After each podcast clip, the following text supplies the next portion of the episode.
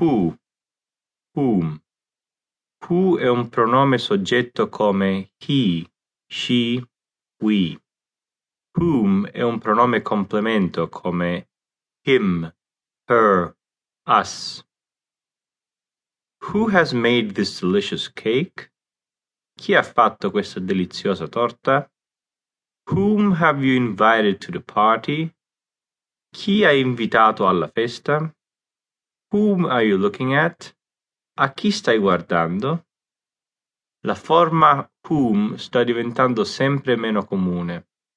Molte persone di lingua madre inglese pensano che whom sia antiquato. Paul Bryan, the author of Common Errors in English Usage, has written Whom has been dying an agonizing death for decades. Many people never use the word in speech at all. However, in formal writing, critical readers still expect it to be used when appropriate.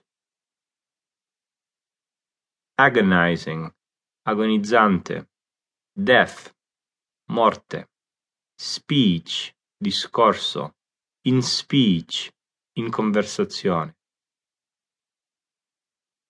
Even if you do learn to speak correct English, whom are you going to speak it to? Clarence Darrow.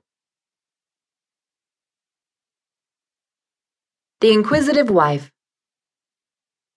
There was once a farmer's wife who made her husband's life miserable with her inquisitiveness. The poor man liked to go out every evening for a little walk to refresh himself after the labor of the day. Sometimes he just walked along the country lanes, admiring the beauty of the sunset. Sometimes he went to the village inn to enjoy a drink and a chat or a game of cards with other farmers. These little outings seemed to take away his fatigue and give him new energy for the work of the next day. But when he returned home, he always found his wife waiting at the door. Not to give him a loving embrace, but to bombard him with questions. Which way did you go? What did you see? Whom did you meet? What did they say? Did you have a drink at the inn? Who paid for the drink? Did you have more than one drink? Why did you have more than one? Did others have more than one drink too?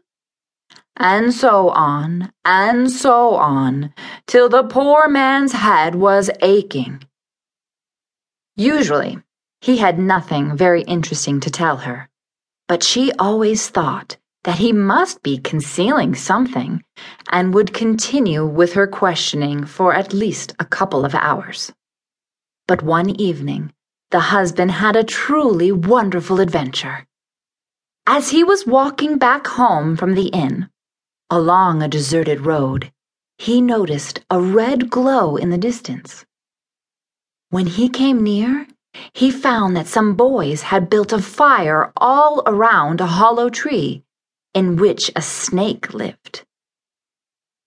Mad with fear, the creature was trying vainly to escape. Seeing the farmer approaching, the boys all ran away. Filled with pity for the snake, the kind hearted farmer held out his stick across the fire. The snake clung to the stick and was saved. Oh, my kind friend, exclaimed the snake, how can I reward you? When the farmer had recovered from his astonishment, he said, Well, since you are able to speak my language, perhaps you could teach me to understand the language of animals. I have often thought how wonderful it would be if I could understand what my animals say my cow, my horse, my sheep, my chickens. You will have your wish, replied the snake, and blew into the man's mouth.